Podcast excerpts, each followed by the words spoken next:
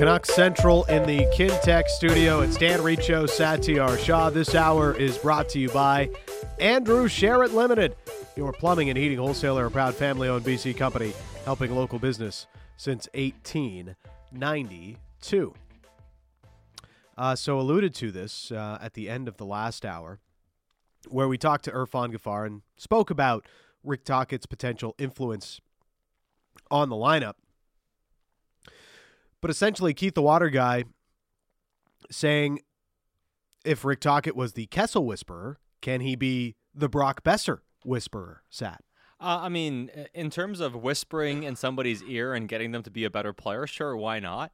Uh, but at the same time, I don't think Phil Kessel and Brock Boeser are comparable players necessarily. Now, some um, parallels in terms of some of the offensive abilities, but Phil Kessel, really good skater. Yeah. Like, he I mean, was, at, at his peak, a really good skater. Phil Kessel, um, I just feel like is an incredibly underrated player around the league because of yeah. his reputation. But you look at his scoring years, I mean, guy was about as good a scoring winger as there has been in the league, whereas Boeser, he's kind of settled in towards being a fifty to sixty point wing, which isn't terrible, but it's not necessarily near the level that Phil Kessel was. I would say... So one thing Tocchet has talked about a lot already is if if we get to our structure, if we get playing like a team, playing without the puck, inherently we'll all play faster. Mm-hmm. The puck will move more. And, and we saw this with Sutter in Calgary, where this isn't necessarily a fast team, but they yeah. started playing a lot faster. They made the Canucks look like molasses at times last year, right? And... I think that's something that could help a player like Brock, where maybe he's not the most fleet of foot, almost in a Tyler Toffoli mold, where makes like the way the team plays and they play with team speed can help overcome some of his, uh, you know, lack of foot speed at, at times. Yeah, no, I, that's I, at least the hope. Uh, let's get to Ian MacIntyre, the triple threat on radio, on television, and of course, digitally at sportsnet dot c a. Recently writing a piece about J T Miller. What's happening, iMac? Not too much. How are you guys? Sounded like you were finishing washing dishes right now. Is that true? I might be. I might be. Except I'm not washing dishes. I'm just putting some water in the kettle. But maybe I'll stop and give you my full, oh, full what, attention. How about that? Good ears, by the way. Riccio. What's the go-to tea at five o'clock in the uh, in the afternoon? Oh, just something early black. Evening. Okay. A black tea. Some kind of black tea. Oh uh, yeah. So. I mean, you need some caffeine because uh, this is this is halftime. You still have another yeah, like and- eight nine hours to go before you before you can go to bed. Yeah, I know, and it's a it's a. I, I was outside this afternoon. It's it's a tea kind of day. It's yeah. a typical Vancouver winter day. You know who is uh, I think the best example of the team whose individuals are so not fast, but the team plays fast, is the Tampa Bay Lightning, mm. who won two cups. And if you look at their roster, yeah, they okay, they've got Braden Point and, and Stamkos still gets around the ice okay. But you look at so many guys on that team. And individually, if you ran them through a skills contest, uh, you, they'd be beaten by a lot of people yeah. in the skills contest. But you put them together, and they're so well drilled and coached by John Cooper. And they have uh, such a high standard uh, for each other and accountability. And everybody plays the right way and the same way. And there's predictability to their game.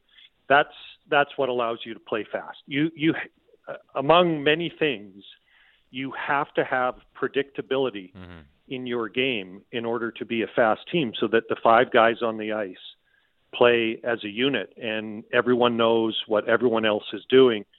The Canucks have no predictability in their game. Yeah, I mean, and a lot of the a lot of the reasons for that, it comes down to how this team plays and how prepared they are. And a lot of the things that they've been doing wrong, Ian, is very simple things, right? Like line changes, they're they're not getting right, and that's been a big focus of what Rick Tocchet was talking was uh, discussing today with the media. And and those are the things that have been the most flabbergasting, haven't they? Watching this team, it's it's a simple, basic things that they should be getting right that they haven't been getting right. Yeah. I think we're going to hear a lot more about culture and accountability. The C word and the A word were pretty prevalent uh, at the start of this season with what the organization was hoping to achieve. And and then everything has kind of been sidetracked or distracted by by the, the circus that was the coaching firing and, and how poorly handled it was by the Canucks. As I said on, on my column for Sportsnet dot C A, the one of the most remarkable achievements this season is that the Canucks managed to make the coach of a twenty-seventh place team a martyr. You know, there were all kinds, there were all kinds of reasons. If, if you looked at it objectively to say, okay, well, this coach and this group, it's not working. Let's get a different coach. But the way they handled it was so poor that, that they, they, you know, as I say, they made a martyr of Bruce Boudreau.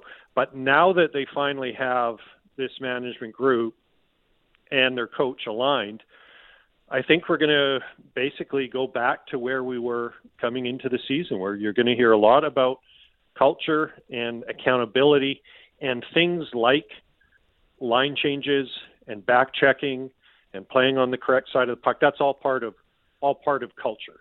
You know, culture is not off off the ice, although it's partly off the ice, but it's a lot of a lot of it is on the ice in, in how you play and doing, you know, being diligent with your details and, and becoming predictable, like doing it over and over and over and over the right way so that the guys around you, if they're also doing it the right way, you can all play faster and better. Uh, I think the, these are going to be theme words from now to the end of the season.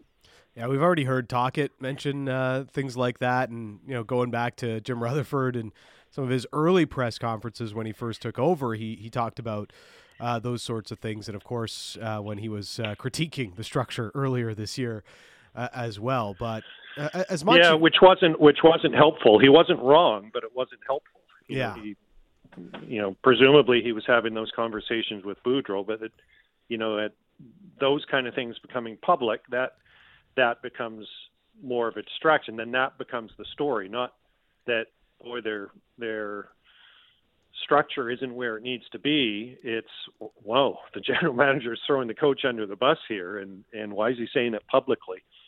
So uh, we'll see we'll see where it goes from here. But I think they had to get in alignment mm-hmm. as an as a organization, and I think we all knew, we all saw from the end of last season that Bruce Boudreau really wasn't the coach for Jim Rutherford and Patrick Allvin, and I think. You know, un- until they rectified that and had a coach that that they believe is has the same priorities that they do and what they're trying to teach and what they're trying to make this team become, then then they weren't going to move.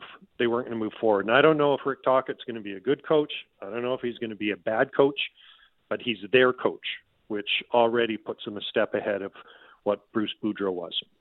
Yeah, and I think a lot of, because I see a lot of people texting in too and, and saying stuff like, well, they should have just stayed with Boudreau if they want the high draft pick. Why try to bring structure in to make them play a lot better? But I think there's going to be a lot of growing pains through the rest of the season. And even Tocchet himself talked about how, hey, it's not really about, yes, we're trying to win games. I want to win every game. But what we're trying to implement right now is the process of how we're doing things differently and how we're getting setting the stage for the future and beyond just this season. So it's going to be really interesting to me to see how this team plays rest of the season, because I'm, I'm not convinced they're going to be able to win a lot of hockey games. Like, I just don't, I'm not convinced this big coach's bump is going to happen. This team's all of a sudden going to click and play this real strong hockey. I think it's going to be a, a big adjustment period for them to figure things out.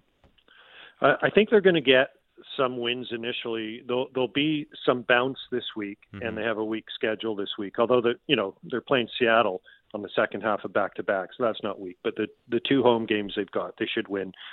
And then they have a break to kind of recharge, and I think everybody's mentally tired and maybe physically tired, but especially mentally tired. So I think they'll win some games, but it's not going to be a, a good team. We're not going to see whatever whatever winning percentage that, that thirty-seven or thirty-two, fifteen, and ten was for Bruce Boudreau last year. We're not going to see that for Rick Tocchet from now to the end of the year. So I don't think there's much danger of them playing themselves out of a good uh, draft position. Uh, I, I think from now to the end of the year, this is all about about foundational work and setting standards and expectations for for what they what they want from this team next season and and in years uh, after that, uh, because clearly uh, nobody's happy with what has happened this year. Um, you know, the, all you have to do is see where they are in the standings, look at their team defense, lots of other metrics you can look at that just show how poor this hockey club has been. And it seems almost farcical now, but the the baseline expectation of everybody in the organization when the season started was that they should be a playoff team. And so that's how far they've gone backwards. They can't, they're, they're not going to go from how far they are now backwards back to where they wanted to be in these final thirty-six games. It's all about, it's all about trying to get a foothold of a new culture and, and set expectations and establish how uh, how Rick Tocchet wants the team to play. And I don't think they're going to win a whole lot while they're doing it. But then next year we'll we'll see. And and of course there's a ton of wild cards. There's a ton of question marks now with the organization. What happens to the players who are on the team? What's going to happen between now and the trade deadline? What's going to happen this summer? Who are they going to bring in?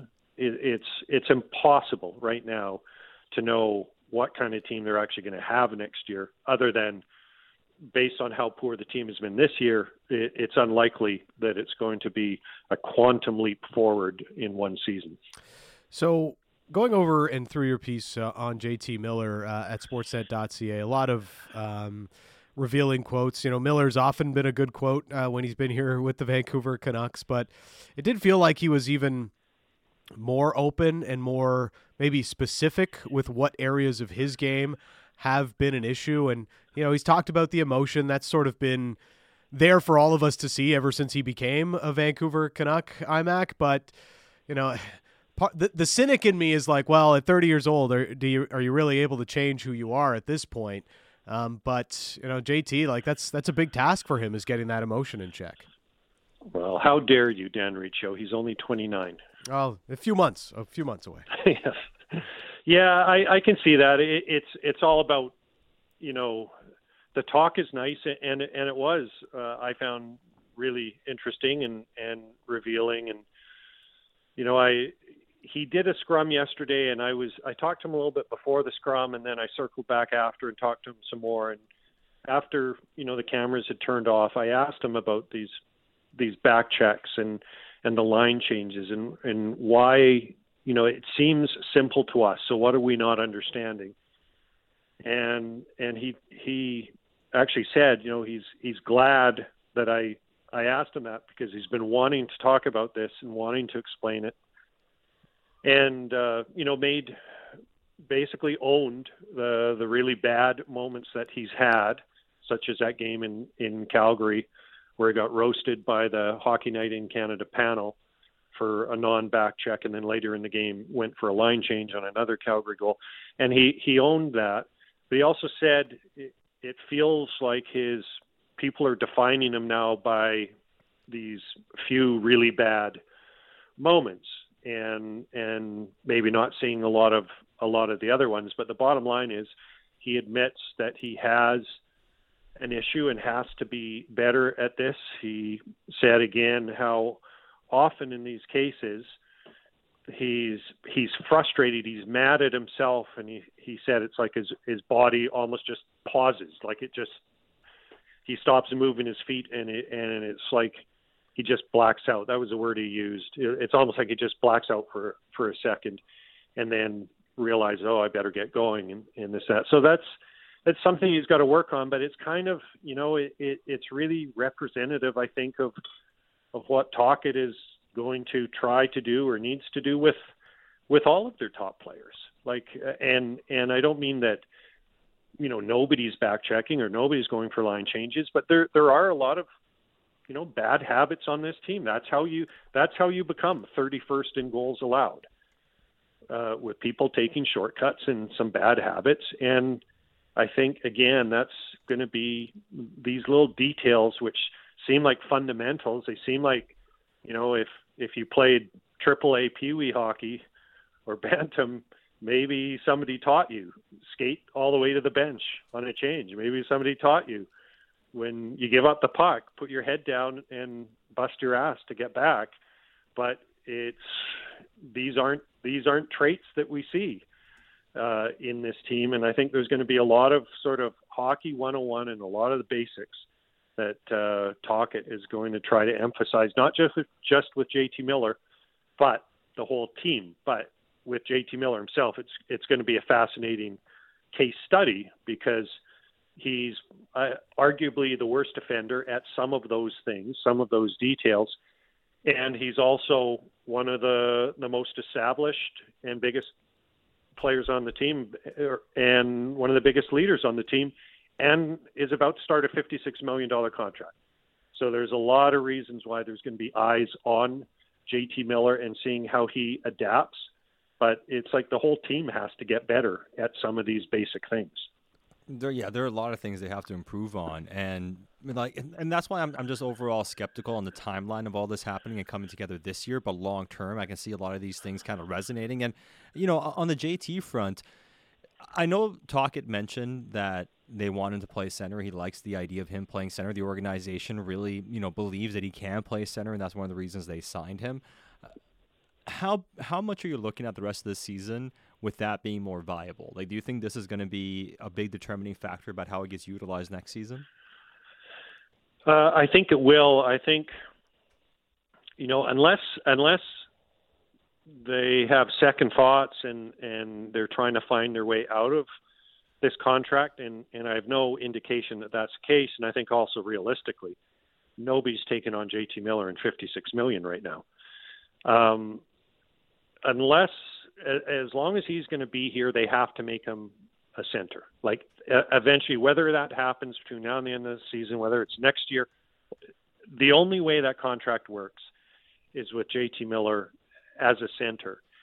And especially once Bo leaves. And I do think that, you know, the, all the drama of the last week hasn't changed the difficult reality that Bo Horvat is probably going to be traded.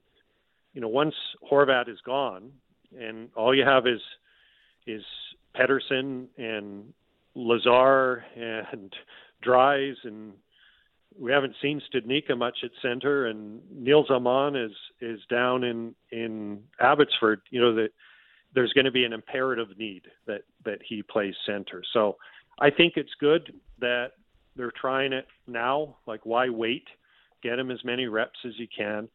He also, uh, you, you know, and I didn't include it in my, my piece just because there's only so many words that people can stand as readers at one time. But J T also told me yesterday it, he thinks his problem playing center at the start of the year is he was so focused on trying to be aware defensively that he completely was without instinctive yeah. play with without any kind of feel for the game.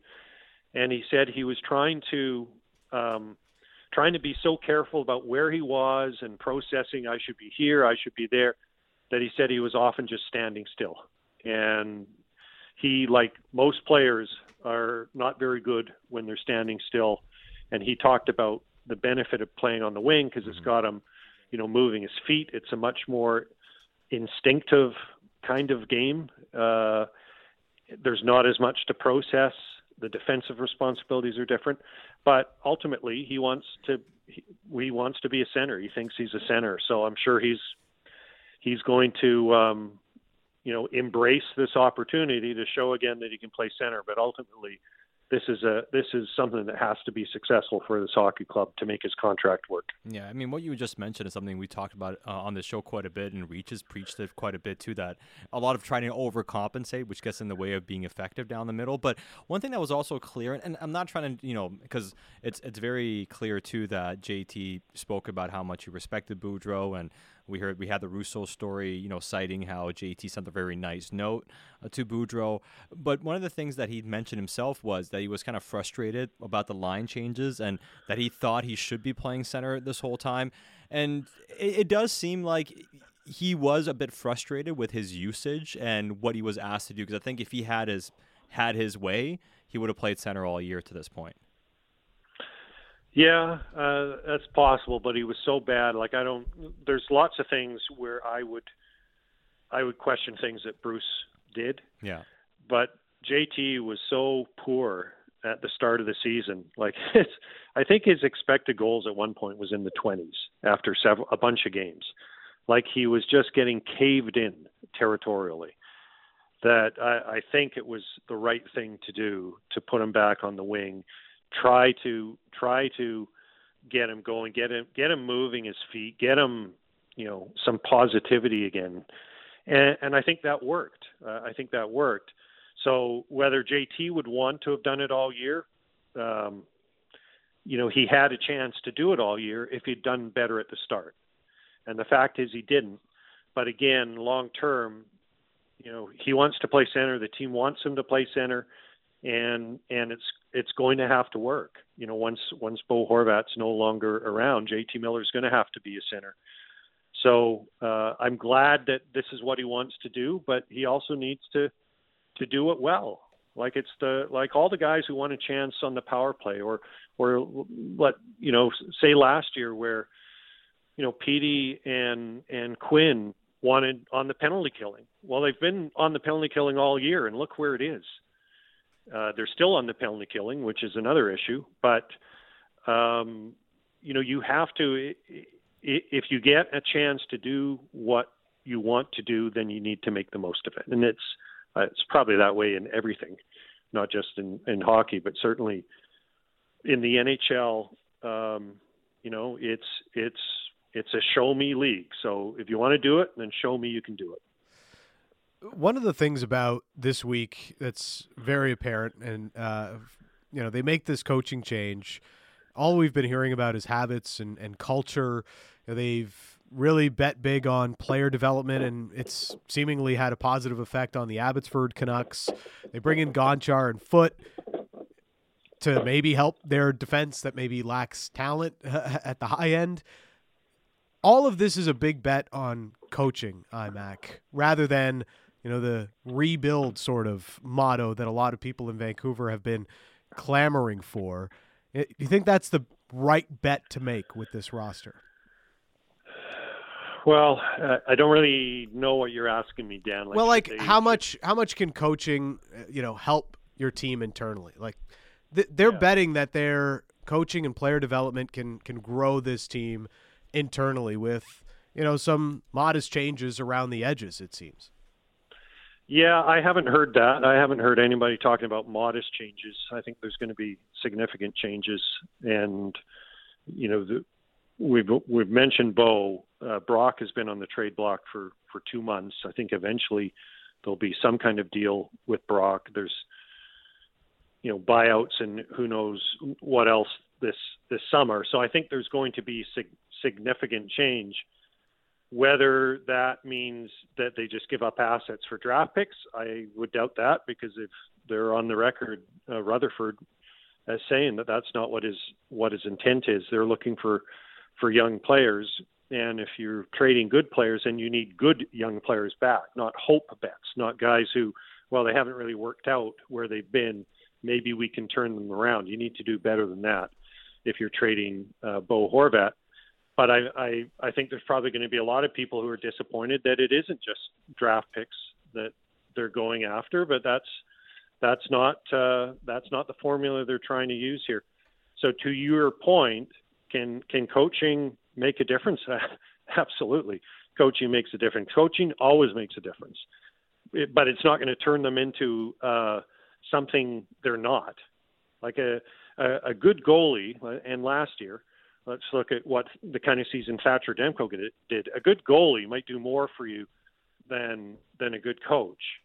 Um, if you have uh, a player who can get you one hundred points and forty or fifty goals, that might do more for you than a good coach. But the coach always matters.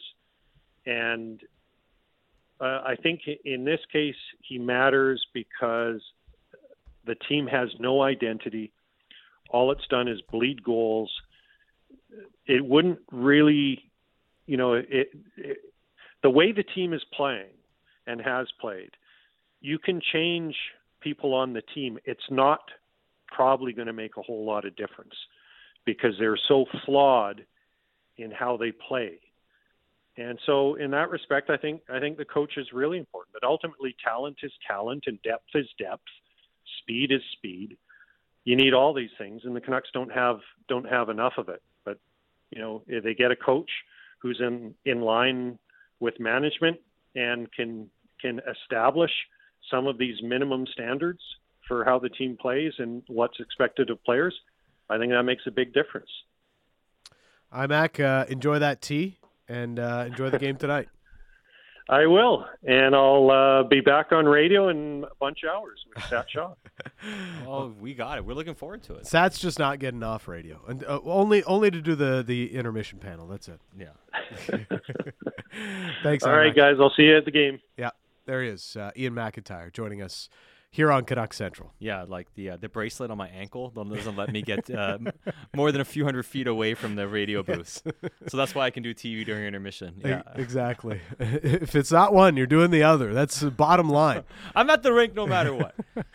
uh, so we're we're going to get into more of these topics um, coming up. Also get into uh, the pregame as well. Chicago Blackhawks in town. It is uh, the Lotto Bowl, uh, essentially, tonight. And, and maybe even another part this week with uh, Columbus coming to town on Friday. We're going to have Bra- Brad Larson on the show this coming Thursday, coach of the Columbus Blue Jackets. It's Dan Riccio, Satyar Shah. We're in the Kintec studio. You are listening to Canuck Central.